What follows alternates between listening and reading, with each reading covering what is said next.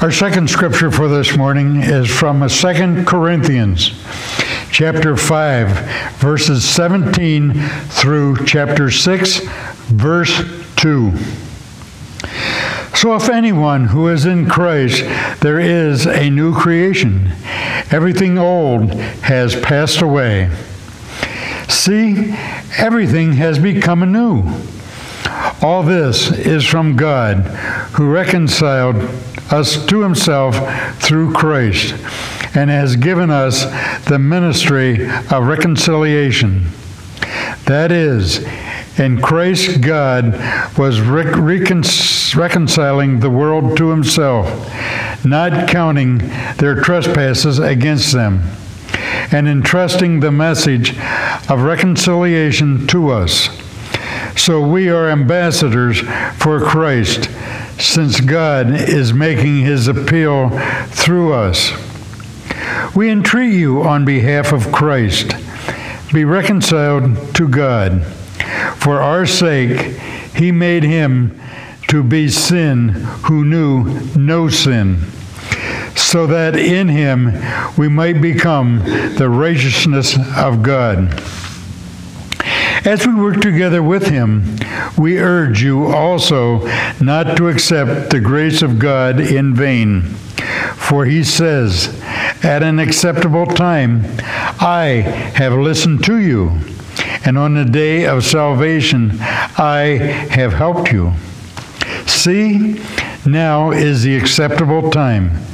See, now is the day of salvation. Here ends the reading of the second scriptures for today, the Word of God for the people of God. Thanks be to God. Well, wasn't that wonderful? Wow, that was so appropriate. We want to thank uh, Jim and Ruth Wilson for sharing in uh, song today. We uh, want to thank Jackie Bridges for her playing uh, the music, uh, James with all the technical ins and outs that uh, he wrestles with. so we uh, want to thank all the folks who came early today to uh, help with ushering and greeting and so forth. And that's what makes it all work. You know, you are allowed to clap. Yeah, you can, you, feel like clapping for these folks, to say thank you. Uh, we, we can still clap at least. so that's, uh, that's a good thing. That's a good thing. A little girl and her father were very, very, very much in love with each other. They just loved each other so, so much. And they, they shared their love in different ways. But there was one special thing they did every day to show how much they loved each other. When the little girl heard her dad coming in the driveway from coming home from work, she would run to the far end of a long hallway and uh, when her daddy came through that front door, she would run as fast as she could run. And he would drop whatever he had in his hands, and she would jump into his arms. And they'd hug and kiss, and, and she'd start talking all about her day and what, what she had learned and what she had experienced. And he would share about his day as well. And they did this every day. Every day when she heard that car coming in, she ran to that far end of the hallway and ready to run and jump into her daddy's, daddy's arms. It was just a special way that they shared their love with one another. Also, uh, when her daddy would sit in the living room in front of a, a fireplace at night and read, often she would go in and she would sit in his lap. And uh, such a secure place for a little girl to sit in her daddy's lap and sometimes they didn't even talk. She just sat there and just uh, liked to feel the warmth of his presence and the security of his presence. Sometimes they talked, but uh, sometimes he would just keep reading. But uh, that was another way that they just enjoyed being together. Well, the little girl had um, uh, some cheap plastic, cheap plastic pearls, a cheap plastic pearl necklace. She loved that necklace. I mean, it was cheap, it was plastic, but she nonetheless really loved it. And uh, sometimes when she'd go to sit with her daddy in the living room at night, she'd have those necklaces on her neck, or sometimes she'd take them off and play with them, you know, just kind of catch, throw them up in the air and catch them or whatever. And she just really loved those, those uh, pearl, those plastic pearl necklace. Well, they were sitting together one night, and um, all of a sudden, their daddy just stood up, just didn't say a thing, just stood up from his chair, and she was she stood up, of course, and and he said, uh, uh, "Please give me your your necklace." And uh, really strange. What does Daddy? Why does Daddy want my necklace? He he's not so interested in my necklace. Why does he want my necklace? The little girl was thinking. Well, okay, she she gave her father the, the plastic pearl necklace, and he put it in, took it in his hand. He walked to the fireplace, and he threw the necklace into the fire. And the little girl just ran over to the fireplace, and she couldn't believe what her daddy just did. She got there just in time to see them melt away to nothing. What is this all about? The little girl was thinking. Why would daddy do this? He knows I love those plastic pearls. I love that necklace. Why? Why did daddy do this? And she looked up at him and she just, she couldn't believe what he had done. And she just ran out of the room. She ran up to her bedroom and she just started crying. Just crying and crying, kept asking, why? Why did he do that? Why would he, why would he take from me something I love so much and throw it in the fire? And she cried herself to sleep that night.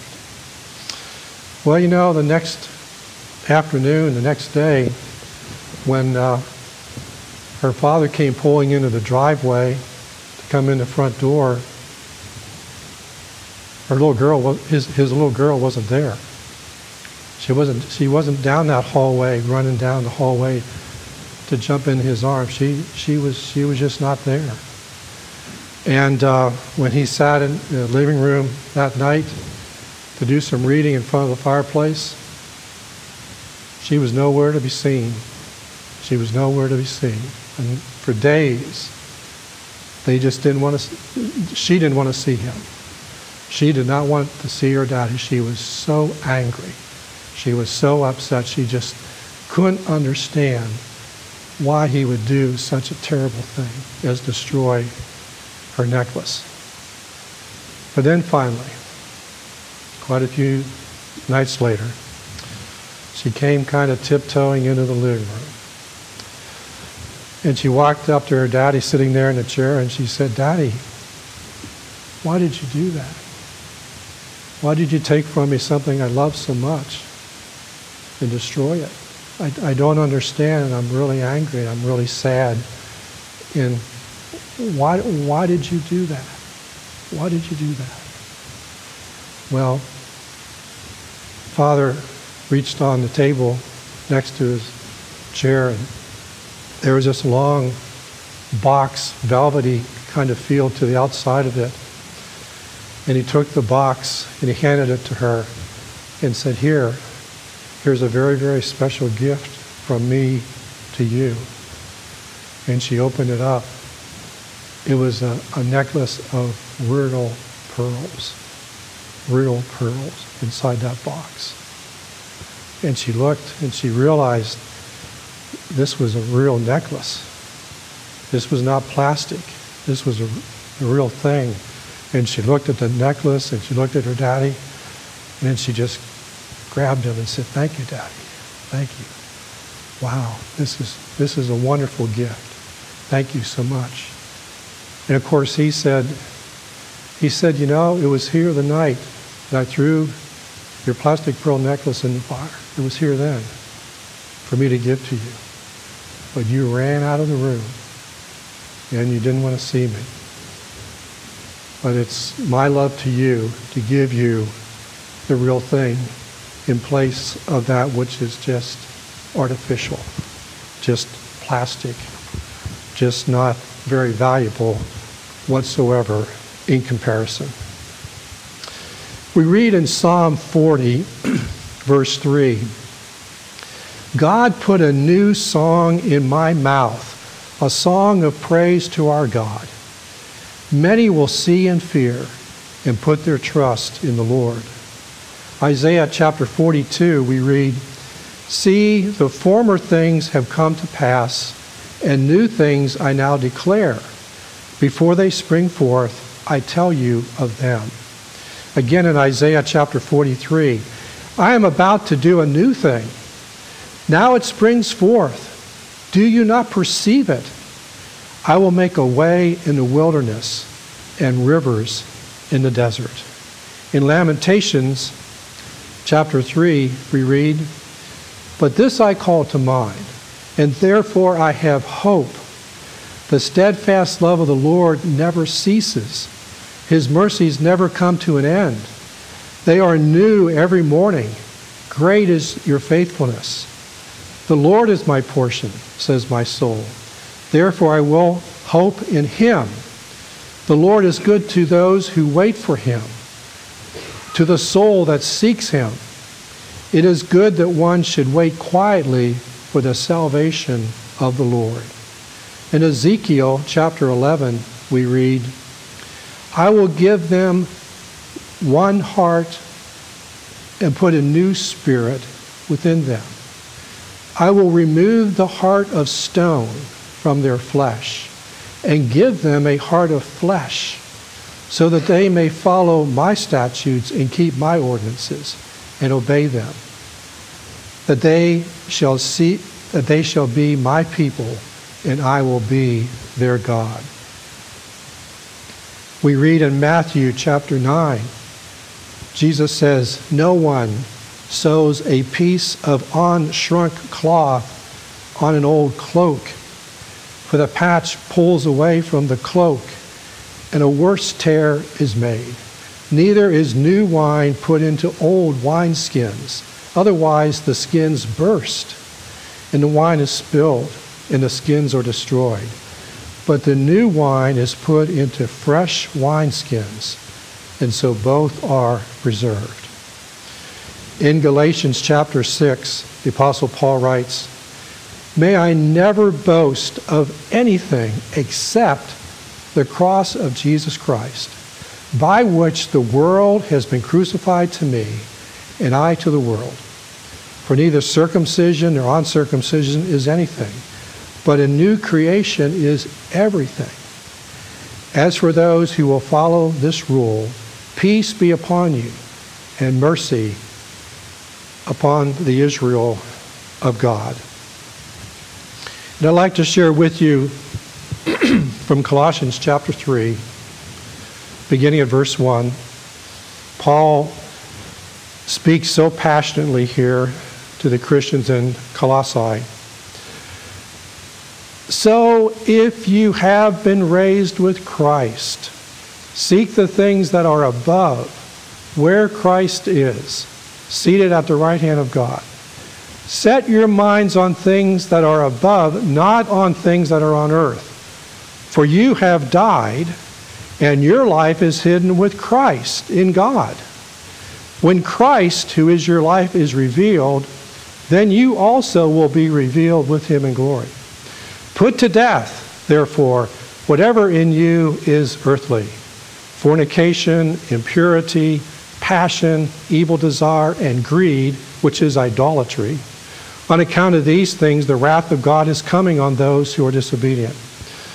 These are the ways you also once followed when you were living that life. But now you must get rid of all such things anger, wrath, malice, slander, and abusive language from your mouth. Do not lie to one another, seeing that you have stripped off the old self with its practices and have clothed yourselves with the new self, which is being renewed in knowledge according to the image of its creator. In that renewal, there is no longer Greek and Jew, circumcised and uncircumcised, barbarian, Scythian, slave and free, but Christ is all and in all. As God's chosen ones, holy and beloved, clothe yourselves with compassion kindness, humility, meekness, and patience. Bear with one another And if anyone has a complaint against you, forgive each other. Just as the Lord has forgiven you, so you also must forgive. Above all, clothe yourselves with love, which binds everything together in perfect harmony. And let the peace of Christ rule in your hearts, to which indeed you were called in the one body, and be thankful. Let the word of Christ dwell in you richly. Teach and admonish one another in all wisdom and with gratitude in your hearts. Sing psalms, hymns, and spiritual songs to God. And whatever you do, in word or deed, do everything in the name of the Lord Jesus Christ, giving thanks to God the Father through him. Let's pray. Lord, help us each one not to settle for the cheap plastic pearls of the world of life. There's so much out there that is just not worthy of us as your children. Move us to let go of those things that you know are not, not from you, that debase us before you and before others. Please help us loosen our grip on that which displeases you so that we may hold on to those things that enrich our lives and the lives of others. Help each of us grow in such extraordinary ways that the impact will be felt in our families, in our community, and indeed in our world. We pray that your kingdom may go forward in us and around us, all to your glory. Help us embrace and experience all of the new things, the precious things, the things that make life valuable. Help us experience these things that you may be glorified and others may be blessed. In Jesus' name, amen.